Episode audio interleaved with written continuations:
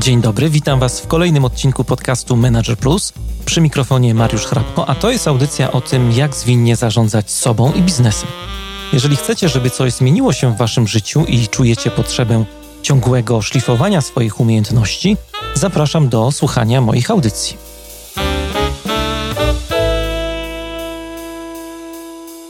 To jest podcast Manager Plus. Dzisiaj w audycji będziemy rozmawiali o innowacyjności w życiu liderów, o różnych też mentalnych kopułach, które hamują tę naszą kreatywność i spróbujemy jakoś wspólnie z moim i waszym gościem poszukać dróg do przebicia tych kopuł.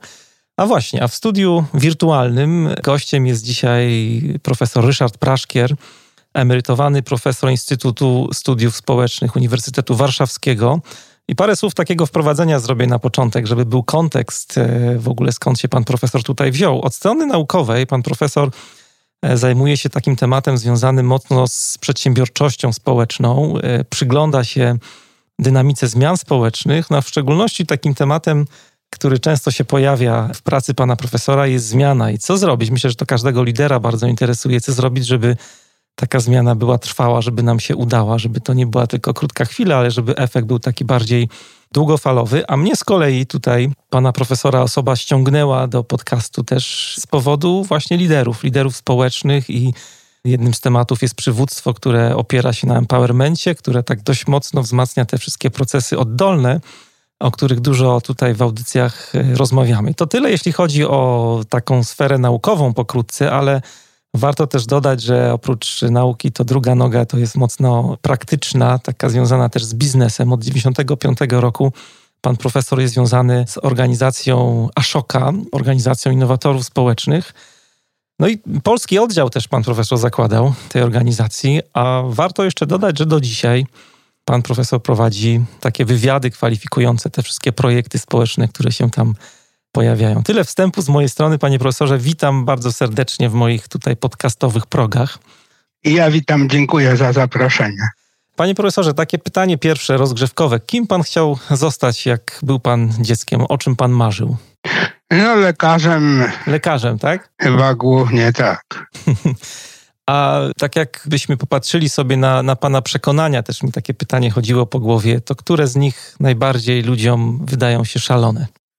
No chyba kilka z nich. No, takie przekonania na przykład, że nie zawsze harmonia i logika prowadzi do innowacji. Mhm. Odwrotnie, bardzo często spotkanie sprzeczności mhm. jednocześnie występujących w świadomości. Właśnie nie takich, że się usuwa jedną, że, jak to mówi tak zwany mechanizm redukcji e, dysonansu poznawczego Festingera, ale właśnie odwrotnie, że współistnienie, współwystępowanie różnych sprzeczności równolegle w świadomości potrafi iskrzeć z bardzo innowacyjnymi pomysłami. Na ten temat były robione różne badania, to się nazywa nazywa paradox mindset, mhm. albo inaczej myślenie janusowe od rzymskiego boga Janusa, który patrzył jednocześnie w dwie przeciwne strony świata. Właśnie takie myślenie janusowe jest znacznie bardziej produktywne niż myślenie logiczne od A do B, konsekwentnie,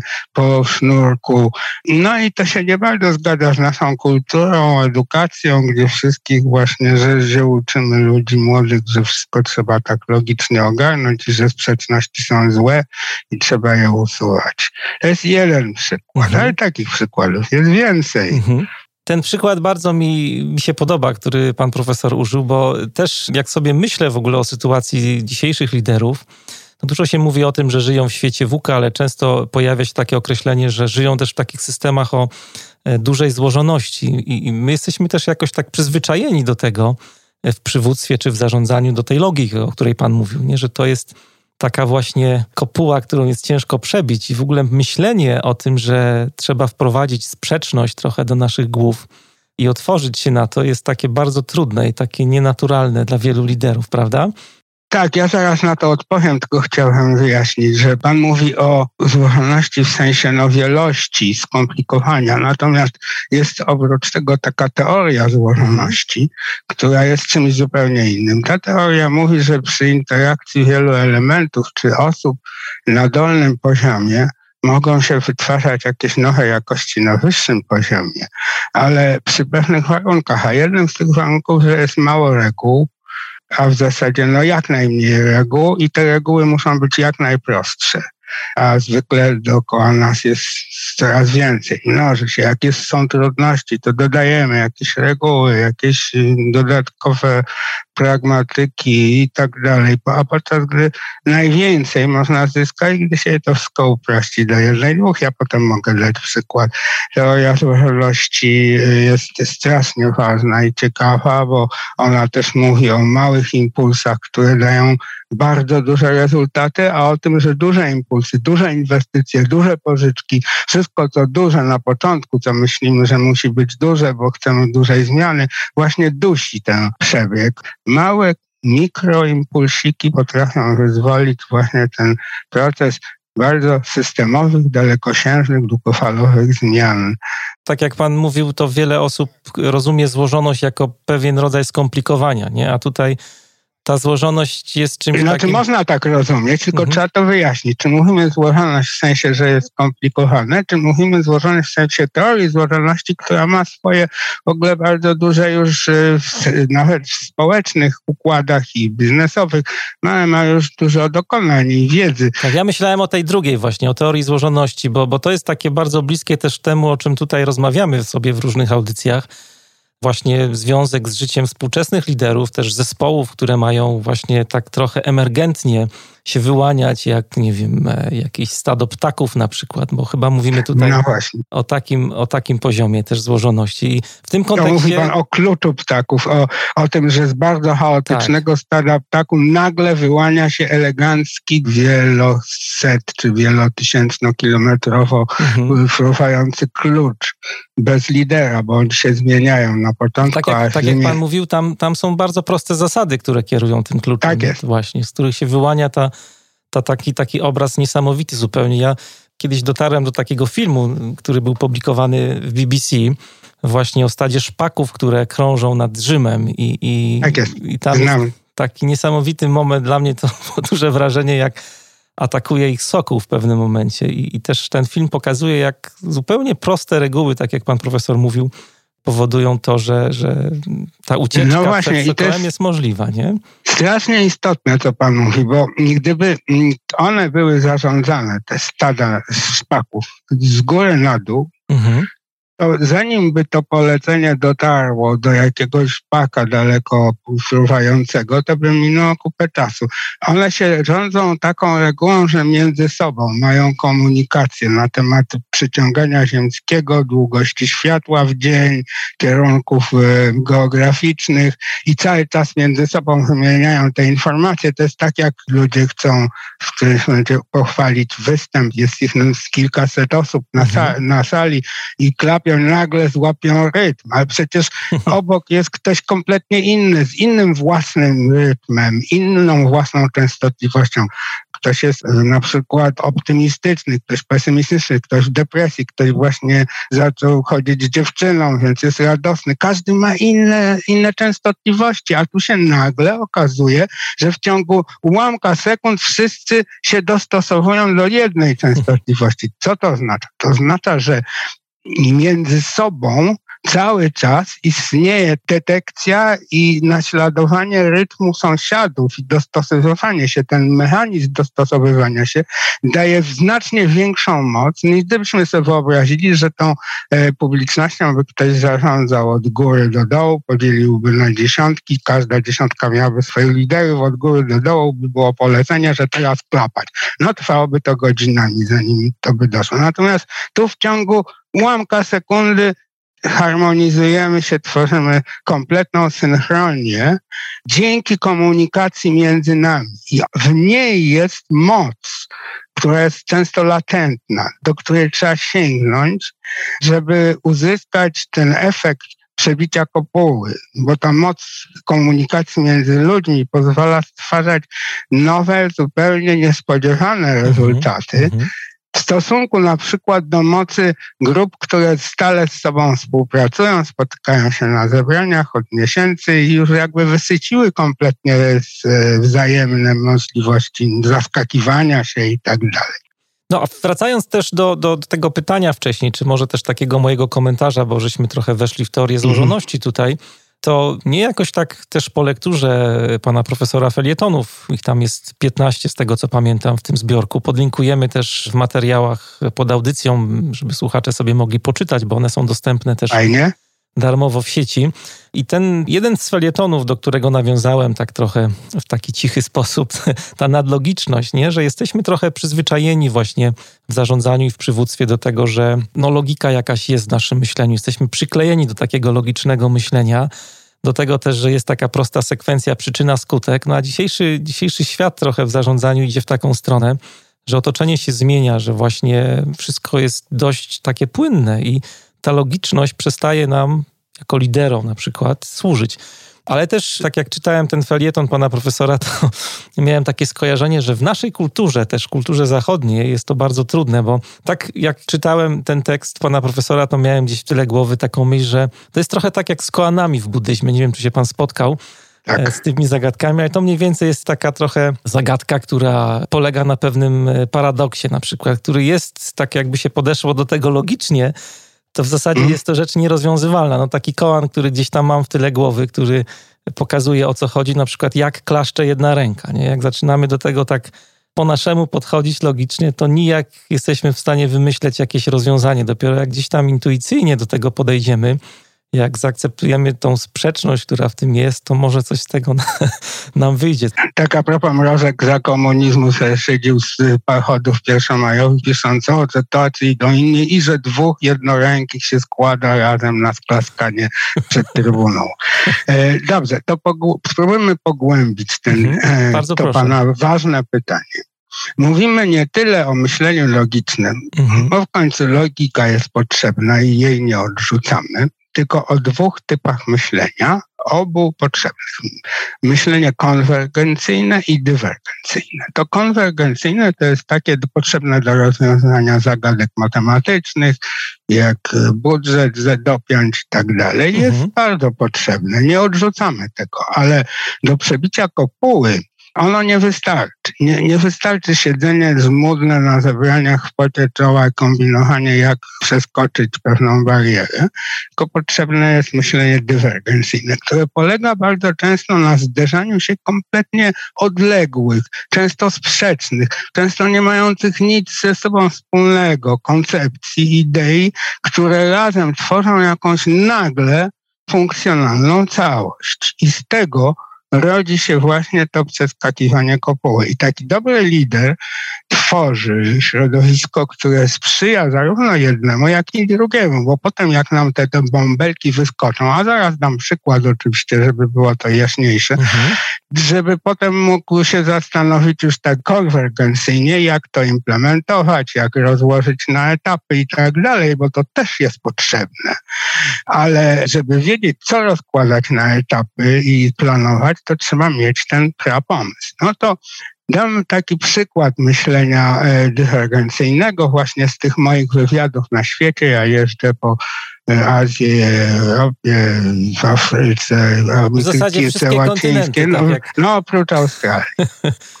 I tam spotykam się z niezwykłymi ludźmi. No ostatnio przed COVID-em, bo w czasie lockdownu to oczywiście wirtualnie, ale osobiście byłem w Kolumbii i tam spotkałem taką kobietę, Olgę Baczarejo, która y, pochodziła ze slumsów strasznie biednych. Tam mm. bywają tak biedne slumsy, że, że my sobie tego w ogóle nie wyobrażamy. Oczywiście w Kolumbii też są rejony bardzo rozwinięte. To jest kraj nieźle rozwinięty, jaka ma Amerykę Łacińską, ale są też po prostu makabryczne miejsca.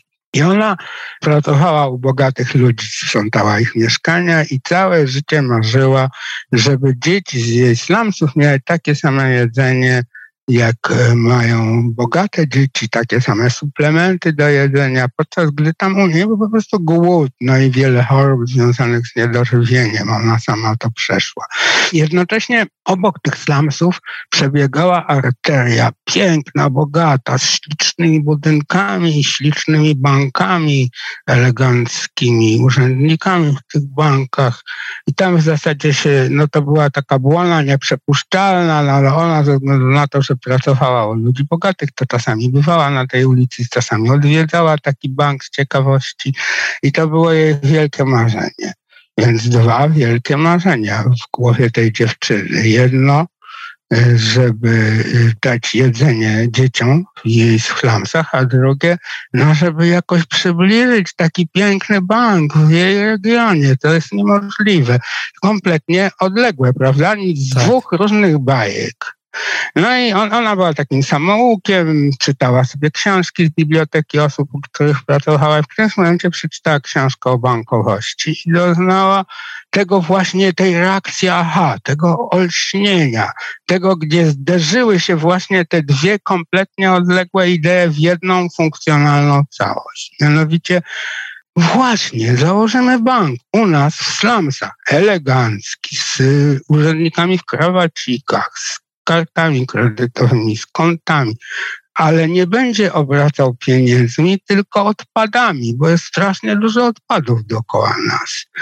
No i zrobiła to. Mówiąc już krótko, funkcjonuje tam w środku tego strasznego miejsca, piękny, czysty bank z eleganckimi urzędnikami. Przychodzą młodzi ludzie na przykład z wielkimi worami z odpadami, dostają za to punkty na swoich kartach kredytowych i na swoich kontach.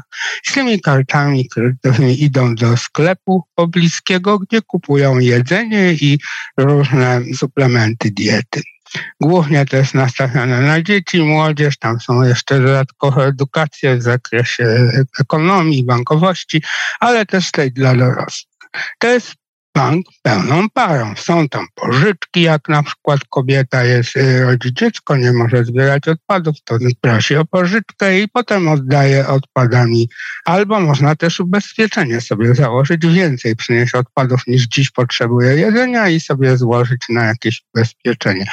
Absolutny bank, z żadną różnicą. I teraz ona, ten bank zarabia pieniądze sprzedając te odpady na recycling do fabryk, zarabia na tyle dużo, a to jest non-profit, więc zysku nie można wziąć do kieszeni, więc ten zysk zamienia na zakładanie podobnych banków w innych regionach nędzy. Więc e, Olga kompletnie zlikwidowała głód wśród dzieci, szczególnie w jej regionie. Każdy ma dostęp do jedzenia, ile chce poprzez te punkty i kartę kredytową. Zwiększyła poziom edukacji ekonomicznej, w ogóle edukacji w tym samym a jednocześnie właśnie wprowadziła tą nowoczesność bankową, to piękno, ten czysty, piękny budynek do swojego środowiska. Połączyła dwa kompletnie odległe koncepty, byty mhm. w jedną funkcjonalną całość. Na tym polega właśnie myślenie dywergencyjne. Do niego trzeba zachęcać, trzeba budować specyficzne środowisko, bo dotychczas jakby rutyna, pan powiedział, że cywilizacji zachodniej tu bym troszeczkę się nie zgodził, mianowicie w europejskiej cywilizacji zachodniej tak. Mhm. Natomiast w Stanach jednak już jest dużo tego odlotu, takiego budowania środowiska, które sprzyja właśnie temu myśleniu dywergencyjnemu, sprzyja jakimś niespodziewanym spotkaniom, bo się okazało z badań, że niespodziewane spotkania między nieznajomymi ludźmi są znacznie bardziej wydajne i efektywne w kreatywnych pomysłach, w myśleniu dywergencyjnym, niż spotkania rutynowe w tych samych grupach, w tych samych oddziałach, zespołach. W związku z tym na przykład w Stanach jest teraz, szczególnie w Dolinie Krzemowej, mhm. moda na budowanie innych niż dotychczas, niż w Europie pomieszczeń biurowych kawiarnia nie jest z boku i się nie przemykamy z kawką, żeby szef nie myślał, że dużo czasu straciliśmy na kawę, tylko jest w samym środku z eleganckimi fotelami i płacimy pracownikom, żeby sobie siedzieli na tych fotelach dookoła kawiarki i spotykali się z kompletnie przypadkowymi osobami, które akurat przyjdą i sobie gadali o czym tylko chcą i płacimy im za to pieniądze, bo na tym organizacja zarabia zarabia znacznie więcej hmm. niż gdy siedzą w swoich silosach zamknięci pojedynczo czy w tych samych grupach. Więc tworzenie takich środowisk właśnie jest bardziej amerykańskie niż europejskie i ono właśnie sprzyja temu, że jak spotkam kogoś nieznajomego, sobie powiemy o naszych pomysłach, to się nagle bam, otworzy nam jakaś klapka, żeby jakieś dwie rzeczy takie niespodziewane połączyć w jakąś funkcjonalną całość. No to wymaga trochę zmiany też, y, mówię, mentalnej takiej, przebicia kopuły, jak to pan profesor nazywa, no bo u nas jest taka mentalność trochę w wielu firmach wciąż, że jak ktoś właśnie sobie z kawką stoi i rozmawia, to raczej nie pracuje, prawda? Tylko gdzieś tam zbija bąki w korytarzu. A to, o czym pan mówi tutaj, takie środowisko przestrzenne też, no bo tam w pana felietonach są zdjęcia różnych dziwnych rozwiązań. No, maszyna z kawą to jest jeden przykład, ale jest na przykład e, zdjęcie, jak to w firmie Google zrobiono zjeżdżalnie, żeby nie przechodzić między piętrami. Nie? Zupełnie rzeczy takie nieprawdopodobne, jeśli chodzi o organizację przestrzenną. No to ta, ta zjeżdżalnia to jest przykład innego mechanizmu. Mhm. Mm który sprzyja właśnie przebijaniu kopuły. Mianowicie nasze środowisko europejskie jest ponure, jest poważne, w ogóle poważne, powiedzmy bez ironii. Wszyscy jesteśmy no strasznie tak. serio, serio na temat naszych biznesplanów, na temat naszych osiągnięć. No, no to, to jest po prostu wszystko serio. To samo zresztą w nauce widać, że te uniwersytety w takim stylu powiedzmy, to się chyba wzięło niemiec, właśnie niemieckim, tak. które są i w Polsce. One się pod względem ponurości i powagi różnią znacznie od kampusów, szalonych kampusów amerykańskich, gdzie profesorowie spędzają czas ze studentami i nagle sobie wymyślają, że zaprosić Ksińskiego, właśnie, może on nam coś tam da i tak dalej. Zresztą tak je, jeszcze notabene, zanim przejdę do głównego wątku związanego mhm. z tą zjeżdżalnią, to były też takie eksperymenty, że łączono studentów z pracownikami korporacyjnymi na jednej przestrzeni. Najpierw wspólną kawiarnią, potem wspólnym jakąś częścią przestrzeni, a potem w ogóle jedna sala gdzie obie te grupy były zmieszane. No początkowo patrzyli na się jak na dziwolągi, a potem się okazało, że, że potrafią się zainspirować. Z kompletnie nowy punkt widzenia, szokujący, naprawdę szokujący, co mówi ten młody człowiek brodaty, ale jednak w tym coś jest i to odwrotnie. E, więc takie połączenia niespodziewane mają moc bomby atomowej, jeżeli chodzi o kreatywność. Ale jeżeli chodzi o zjeżdżanie, to było robione ze względu na tworzenie środowiska radości. Bo nie tylko właśnie to myślenie dywergencyjne jest istotne. Istotne jest także bycie radosnym, a nie ponurym, niepoważnym, bo powaga sprzyja myśleniu konwergencyjnemu, które też jest ważne. Ja nie neguję, ale jeżeli przychodzi do tworzenia czegoś nowego, znalezienia najlepszej metody konkurencji na rynku, czy pokazania naszych produktów, no cokolwiek nowego, to się okazuje, że jednak ponurość i powaga przegrywa z radością. Dlaczego? Bo Einstein na przykład powiedział, że kreatywność to jest inteligencja, która się raduje. Mhm. Dlaczego on to powiedział? Bo wiele różnych przykładów pokazuje i, i takie analizy, nawet na poziomie psychoneurologicznym, pokazują, że radość sprzyja innowacyjności i odwrotnie.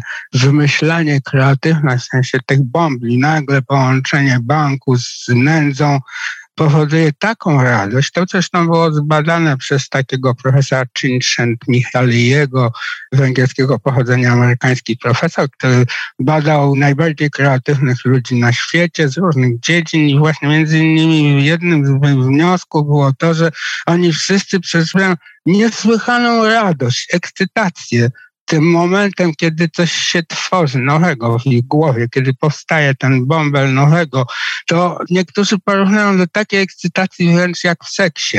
Mhm. E, I to Wtedy jest, jest to flow właśnie, nie? Oczywiście, że pasmo flow to jest tego przepływu, jak to po polsku mówimy, jest pasmem radości i ekscytacji. Poza tym flow jest no, powaga i tak dalej. Też potrzebna potem, żeby to wszystko jakoś zamienić na funkcjonalne całości. Na biznesplan, na program, na fundraising. No i dobrze, to teraz drugą stronę to też działa, bo nie tylko, że wymyślanie rzeczy powoduje radość, ale radość sprzyja wymyślaniu tworzeniu tych bombli nowego. W jaki sposób?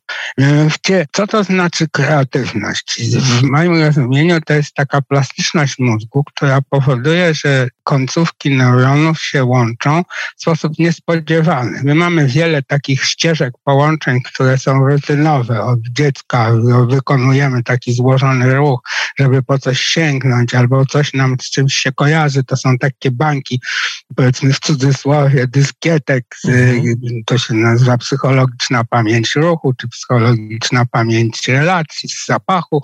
To wszystko mamy odłożone w głowie, to są rutynowe połączenia, ale kreatywność polega na tym, żeby wyskoczyć poza tą rutynę, żeby mhm. stworzyć środowisko w mózgu sprzyjające do tego, żeby kompletnie nieznane połączenia neuronalne powstały, takie ciągi połączeń w różnych zresztą części mózgu.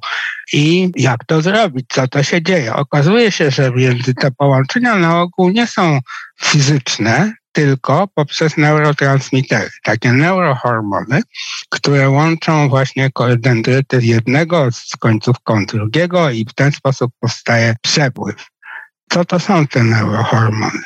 To jest na przykład dopamina, taki hormon radości, to jest endorfina, która jest hormonem no wręcz takiego ekscytacji nagłej. Notabene zresztą zdradzę, że nazwa endorfina to jest skrót od endogennej morfiny, czyli tej morfinki, którą sami produkujemy no, oczywiście w bezpiecznych ilościach i tak dalej. Jeszcze jest kilka takich hormonów. I te hormony, jak one łączą, nagle powstają te różne połączenia, to też po prostu są hormonami radości. I im więcej jest radości, tym większa jest tendencja do produkcji tych neurotransmiterów. I to się robi taki układ zamknięty, sprzężeń zwrotnych między radością a innowacyjnością. Dlatego wiele różnych już badań praktycznych rozwiązań wskazuje na to, że bez pewnej nie ma po prostu możliwości, żeby wyskoczyć poza rutynę.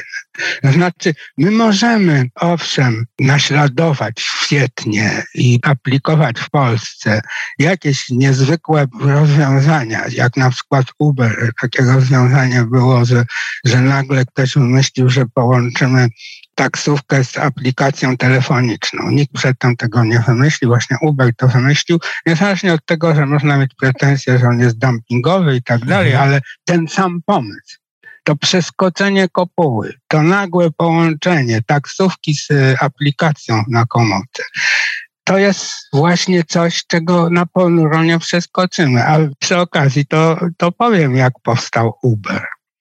Na pewno rutynowo europejsko myślimy, że siedzieli w pięknych salonach jakiejś korporacji, dyskutowali zażarcie, aż im pot spływał z czoła i, i w końcu to wycisnęli z siebie jak stópki. Nie. Parę Amerykanów pojechało sobie do Paryża, spędziło szaloną noc w paryskich knajpkach i na lekkim albo nawet nie lekkim rauszu rano chcieli złapać taksówkę. I się nie udało. To klop. usiedli z powrotem i zaczęli kombinować. A może by tak na komórce zachować. No jasne, robimy aplikację. I następnego dnia zaczęło się dyskutowanie aplikacji, która przywołuje bardzo dużo projektów powstało w ten sposób. Nawet jest taka kategoria, nazywa się serendipity, czyli generowanie pomysłów w sposób niezamierzony. Przypadkowe generowanie pomysłów, tam badania pokazują, że większość naszych przełamanych wynalazków, jak mikrofalówka, jak promienie rentgena i wiele, wiele mhm. innych, powstało dzięki przypadkowi. Dzięki przypadkowi też powstał Facebook, bo sam Zuckerberg wspomina, że Face masz taki poprzednik Facebooka. Powstał jak się upili z akademiku i zaczęli kombinować coś na temat połączeń między studentami z dużą radością, zabawą, w zabawie to powstaje. No Newton na przykład jabłko, nie? To też tak mi się... No, Newtona, dokładnie. To jest też przykład przypadkowego odkrycia. I to serendipity to jest bardzo chciana wartość. W tej chwili to jest jedno z najmodniejszych słów w Dolinie Krzemowej. Jak tworzyć środowisko do serendipity? No właśnie, żeby jak najwięcej było tego generowania przypadkowego pomysłu. No i właśnie tworzenie tej zjeżdżalni, żeby nie schodzić z piętra na piętro, tylko się zjechać, no pupie mhm. między piętrami, to jest też sprzyjanie tworzeniu takiego e, środowiska pełnego radości, zabawy. A to nie jest tylko takie czcze gadanie, czy eksperymenty dziwaków z Doliny Krzemowej, bo to się zamienia na dolary. No po prostu więcej zarabia taka firma, która ma e, takie środowisko radosne niż inna. No wielu jest takich liderów jeszcze, tak jak sobie tutaj pana profesora słucham, którzy jak pewnie nas słuchają teraz, to sobie myślą, a u nas tak się nie da zrobić, nie? Bo tam w Stanach to pewnie jest to możliwe, ale u nas to jest niewykonalne. No, jak mamy własne firmy, no to samo możemy robić, co chcemy, no. Tak, ale chodzi o takie przeskoczenie właśnie w głowach, nie? Że wielu, no, wielu liderów czy menedżerów właśnie ma taką twardą skorupę, jak pan to nazywa, tą kopułę taką, którą ciężko jest przeskoczyć. Kiedyś miałem taką sytuację, że rozmawiałem z jednym z menedżerów i, i, i chcieliśmy zrobić z grupą takich kilku osób w firmie hackathon, tak żeby ludzie sobie tak, mogli tak. to pracować nad jakimś tam swoim takim produktem. No i ten, ten menadżer tak popatrzył na nas, powiedział, że no u nas to się nie da, nie z tymi ludźmi, dosłownie użył takiego słowa. No, y, może na, różne przykłady by pomogły. No, jest taka książka Joy at Work, y, Radość w pracy, mhm. napisana przez pana Bakkę, który kiedyś jak był młody z kolegą sobie jechał autem i narzekali właśnie na tą ponurość i powagę wszystkich firmach, w których pracowali, sobie pomyśleli, chodź, założymy firmę, gdzie jedynym paradygmatem jest radość. O. I założyli AEG.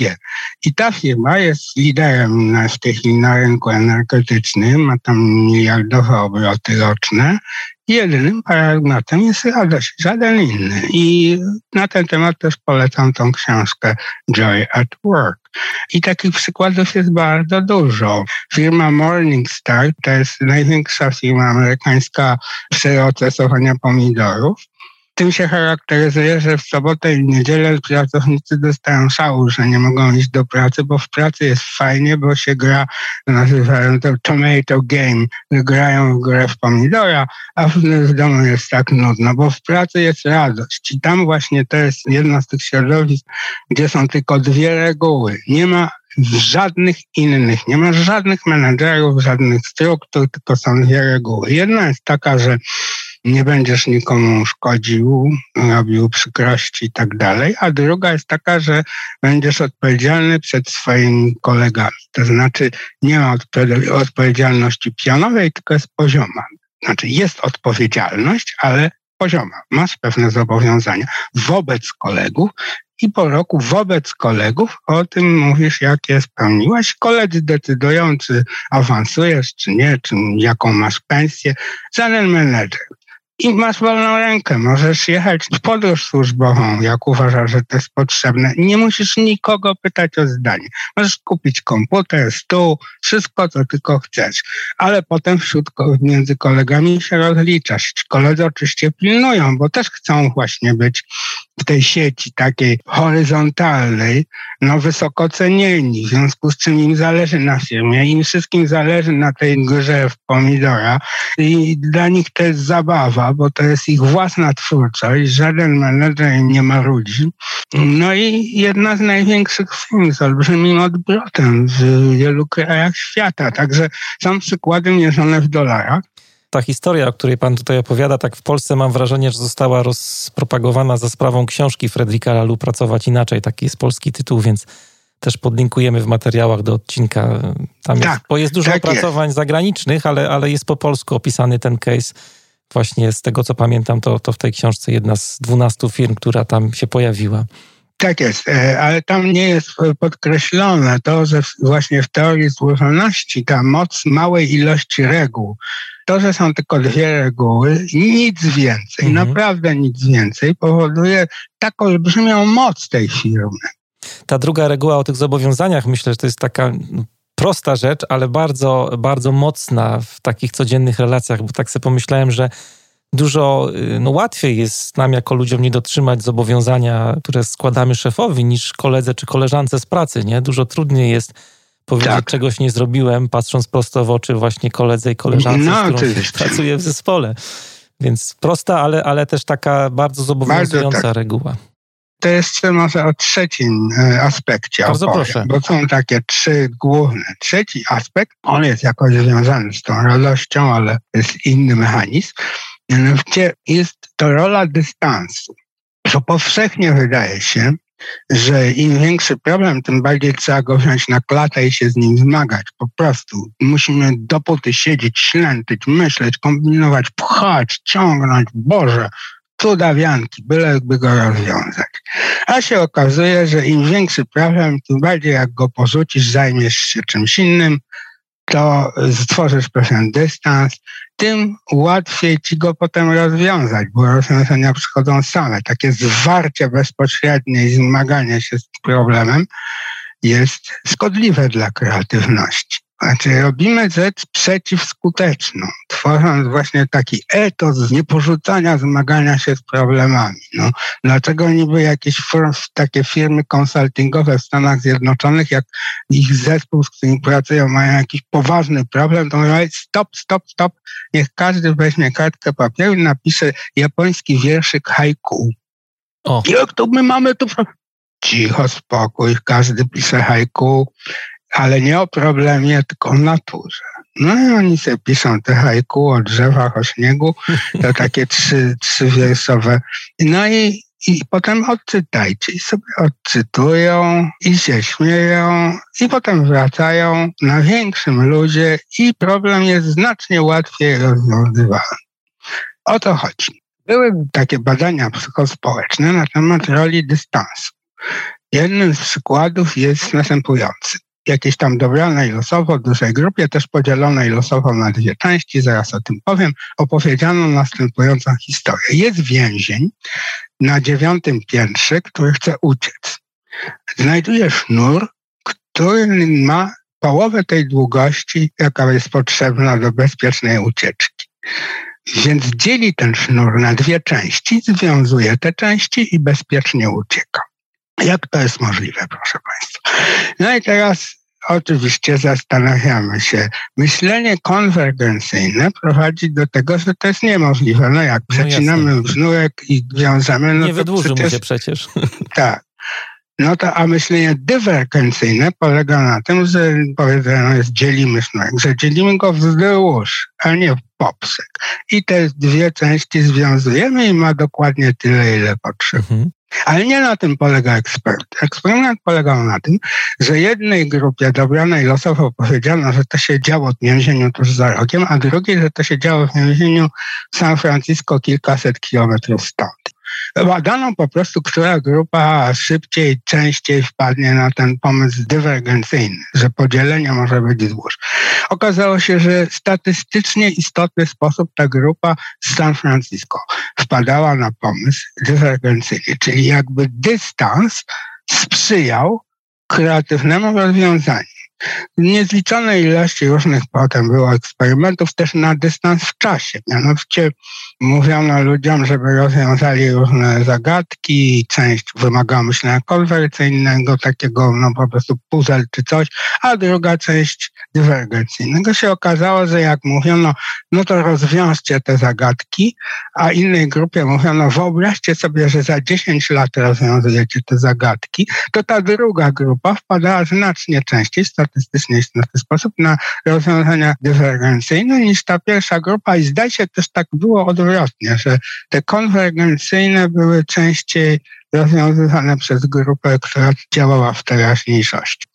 Stąd na przykład pomysły, żeby symulować jakiś inny kontekst. Ja używam na przykład metafor do tego. Zresztą są jakieś takie treningowe pomysły na metafory. Tego jest mnóstwo. Niebieski ocean, czerwony ocean i tak dalej. Natomiast metafory mogą być takie, żeby jakby sytuację, o której mówimy, zmienić na pewną metaforę, która jest na coś, co się dzieje gdzie indziej, w innym kontekście. Może pan jakiś e, przykład podać tutaj, takiego na przykład, nie wiem, czy metafory, czy tej symulacji, o której pan mówi, którą pan gdzieś wykorzystał na przykład? No na przykład miałem taki zespół, który miał różne trudności, przegrywał na rynku, a też głównie dlatego, że okazało się, że buksuje między dwiema osobami, które się nie znoszą od dawna i tam tworzą się grupy wokół nich, to jakby blokuje proces komunikacji i rozmawianie, wałkowanie tego w zasadzie do niczego nie przywróciło, bo sobie przypomniała przecież ty to, a ty to. No dobrze, to ja mówię tak, no proszę Państwa, no widzicie, nic nie wychodzi, to może ja Wam opowiem taką historię. Idą sobie dwaj młodzi e, adepci szkoły Zen do swojego klasztoru. Po drodze patrzą, jest błoto, a nad błotem stoi młoda kobieta i boi się przejść. No to jeden z nich ją bierze na ręce, przenosi na drugą stronę, stawia i idą dalej, idą, idą, a ten drugi coraz jest bardziej czerwony, napięty, w końcu wybucha i mówi, jak mogłeś wziąć na ręce kobieta nieczysta, ty teraz masz nieczyste myśli. A ten drugi mówi, słuchaj, ja ją przeniosłem tylko przez błoto, a ty ją nosisz cały czas w sobie. Tak. No i cisza, cisza, cisza, nagle śmiech Nagle to do nich dotarło, że to jest przecież noszenie w sobie czegoś, co już dawno można porzucić. I to przetarło proces i zaczęli się śmiać, gadać i w ogóle problem zniknął. E, dlaczego ja mówię o mnichach w Tybecie?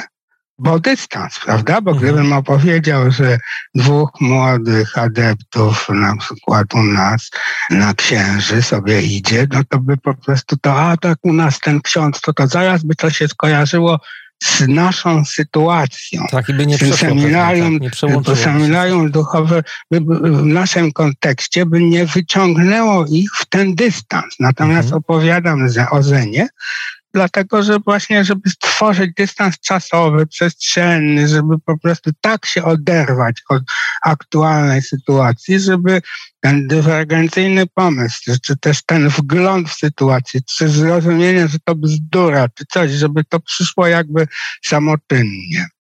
Jak sobie tak e, pana profesora tutaj słucham, to tak, takie słowo mi tutaj przychodzi na myśl, że to jest trochę takie dążenie do, do bujania w obłokach. Nie wiem, czy pan widział, jest taki bardzo go lubię. Jest taki fresk Rafaela Santi, który można oglądać w Pałacu Watykańskim. I tam jest blisko 40 filozofów na tym fresku. No i w centrum są dwie postaci. Jest Platon i Arystoteles. I Platon tak pokazuje ręką do góry na niebo, bo tam jest to miejsce, gdzie są doskonałe idee te prawdziwe Arystoteles pokazuje tak bardziej na ziemię, ten taki realizm, że doświadczenie jest ważne. To tutaj trzeba być trochę Platonem chyba z tego, co pan mówi. No właśnie, ale i te, też i tym, i tym, bo to trzeba połączyć. No to, to co pan mówi, bujanie w obłokach, to mi przypomina mm, taki motto, które Polański zawarł w swojej autobiografii. Napisał grunt to bujać w obłokach. No dokładnie.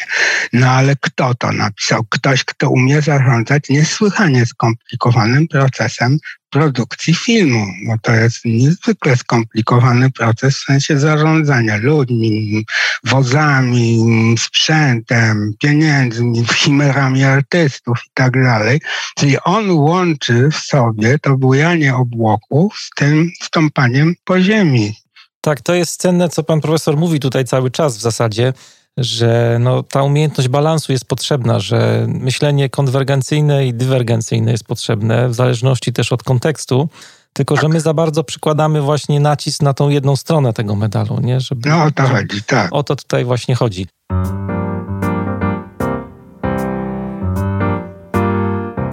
Interesujesz się zwinnym przywództwem? Szukasz miejsca w sieci, w którym nawiążesz nowe kontakty, spotkasz innych liderów i wymienisz się z nimi wiedzą i doświadczeniem?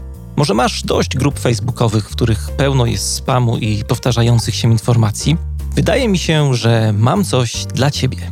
Dołącz do platformy Agile Leadership Tribe, jedynego takiego miejsca, które jest całkowicie poświęcone zwinnemu przywództwu. Poznaj innych liderów, ich problemy, wyzwania i znajdź odpowiedzi na swoje pytania. Sięgnij po wyjątkowe artykuły i materiały, których nie znajdziesz w żadnym innym miejscu w sieci. Agile Leadership Tribe. Tworzymy liderów na zwinne czasy. Mam jeszcze takie jedno pytanie na koniec, bo zaczęliśmy od szaleństw. Pytałem, które z Pana przekonań wydają się ludziom szalone. O tym pan nie wspomniał, ale myślę sobie, że jest taka jedna rzecz, dla mnie jest na pewno bardzo szalona. Jest pan człowiekiem, y, który uważa, że taniec może zmienić sposób myślenia, że taniec może przebić tę kopułę. Czy mógłby pan podać jakieś znowu konkretne przykłady, może z pana doświadczeń, że taka zmiana w firmie na przykład albo u liderów czy u lidera się udała? To jest jeszcze jeden przykład na to, że, że tworzymy ten dystans, to jest, patrzymy na swój problem z dystansu. W ogóle taniec jako taki jest sprzyja kreatywności. To były badania swego czasu, że sprzyja redukcji różnych e, zagrożeń, na przykład Parkinsona i tak dalej, że starsi ludzie, którzy tańczą, żyją dłużej, zdrowiej. Ale tańczą w ogóle? Tańczą, czy, czy, tańczą... tańczą... w ogóle. Ja Aha. na razie mówię o tańcu w ogóle. Okay. Tak. To jest jeden nut, ale drugi nut jest taki, że taniec można można zastosować jako tę metaforę, to znaczy zmetaforyzować tańcem sytuację jakąś trudną. I to ja czasami robię. Była taka sytuacja, że była młoda bardzo wicedyrektor, która miała dobre pomysły, a też była rzecznikiem młodego zespołu. Był dyrektor, który był taki no, średni i trochę słuchał, a trochę nie. I był, była taka starsza pani księgowa, której ten dyrektor się we wszystkim radził, bo ona miała tą wiedzę taką historyczną o firmie i w ogóle była taka solidna. No i się potem po analizie, dlaczego to tak nie idzie, okazało, że w zasadzie te wszystkie ścieżki komunikacji konfliktowej dają się zredukować do tego, że ta młoda pani dyrektor wychodzi do tego dyrektora z pomysłem ten dyrektor wstępnie mówi tak, potem idzie do księgowej, się pyta i potem mówi nie, bo księgowa jest sceptyczna. No i to się też nie klejuje. Ja się pytam, no to jak to tak nie idzie, to może przyjmiecie jakieś amerykańskie wariactwo. Tak, przyjmiemy, no już nie ma wyjścia. No to zatańczmy niech się trzy osoby zgłoszą, jedna zagra tego dyrektora, druga panią wicedyrektor i trzecia księgową. I teraz zobaczcie, ruchy są takie. I tutaj zamieniam na choreoterapię, to znaczy staje się choreografem. Pani wicedyrektor robi taki ruch do dyrektora, skłania się całym ciałem, o, i to jest to pataneczne. Pan dyrektor wychyla się i cofa no, wstępnie tak, potem się cofa do księgowej, potem wraca i mówi nie. Na to znów pani dyrektor wychodzi do kapo Alfina i taki taniec. I oni to wchodzą, ludzie klaszczą w rytm, złapią taki cykl taneczny, tańczą swój problem, wracają no śmiech, zabawa, radość, zrozumienie, wgląd, no w ogóle wszystko wokół tego i ta radość wokół tego tańca i tego, że to zrozumienie, ten wgląd nie musi być bolesny, tylko śmieszny no po prostu załatwia sprawę. Takich spraw jest wiele. A myśli pan, że, że każdy lider sobie w stanie jest poradzić z czymś takim, nie wiem, z układem, z choreografią, czy, czy potrzebny jest ktoś z zewnątrz, żeby... Znaczy moja rola jest taka, nie porywać się na to, do czego się nie czuję. Ja, ja różne rzeczy takie robię, bo mam doświadczenia też jako psycholog z pracy z ludźmi, z grupami, z rodzinami. Mniej więcej wyczuwam i jakby bazuję na swoim doświadczeniu. Bez przygotowania w zasadzie tak w sposób no właśnie, sztuczny tak. Zaaplikować. No to teraz można tańczymy. w ogóle cały pomysł, nie? W ten tak, sposób. teraz, kochani, tańczymy, co pan wariował? No to, to nie ma sensu. Natomiast ja, ja tylko daję, jak pan pytał przykład, a mamy trzy minuty do końca, no to ja daję taką kondensację, a żeby to robić, no to trzeba by było już taki warsztat jakiś, jakiś wykład dłuższy, no i to już jest zupełnie inna sprawa niż, niż przemiła rozmowa z panem do podcastu. Panie profesorze, czy jest coś na koniec, co chciałby pan zostawić naszym słuchaczom? Jakąś myśl, narzędzie, praktykę, książkę, cokolwiek? No jest trochę publikacji zaczyna być w związku z tym, o czym mówię. Na przykład powstała tak, taki fantastyczny pomysł The Palgrave Encyclopedia of the Possible, czyli encyklopedia tego, co możliwe. Tam jest w tej chwili 142 artykuły, bo to są artykuły, a nie krótkie, te wokół pojęcia możliwe. I ona to jest niewyczerpalna, wspaniała kompelia wiedzy, źródło wiedzy, i nie, między innymi tam są moje artykuły. Jest cztery zawieszonych, jest za chwilę będzie piąty i piąty jest o synchronizacji, jakie ma znaczenie właśnie, między o tym nie wspominaliśmy. Podlinkujemy oczywiście to źródło w materiałach, tak żeby słuchacze sobie tak. mogli zerknąć. Jeden przykuł moją uwagę, miał taki neologizm w tytule, bardzo ciekawy, possibility, zdaje się. Tak, to jest mój pomysł. To jest, to jest odpowiednik sposobu traktowania wyzwań, że niektórzy ludzie traktują wyzwania jako wykonalne, a inni te same wyzwania jako niewykonalne, że jest taka cecha.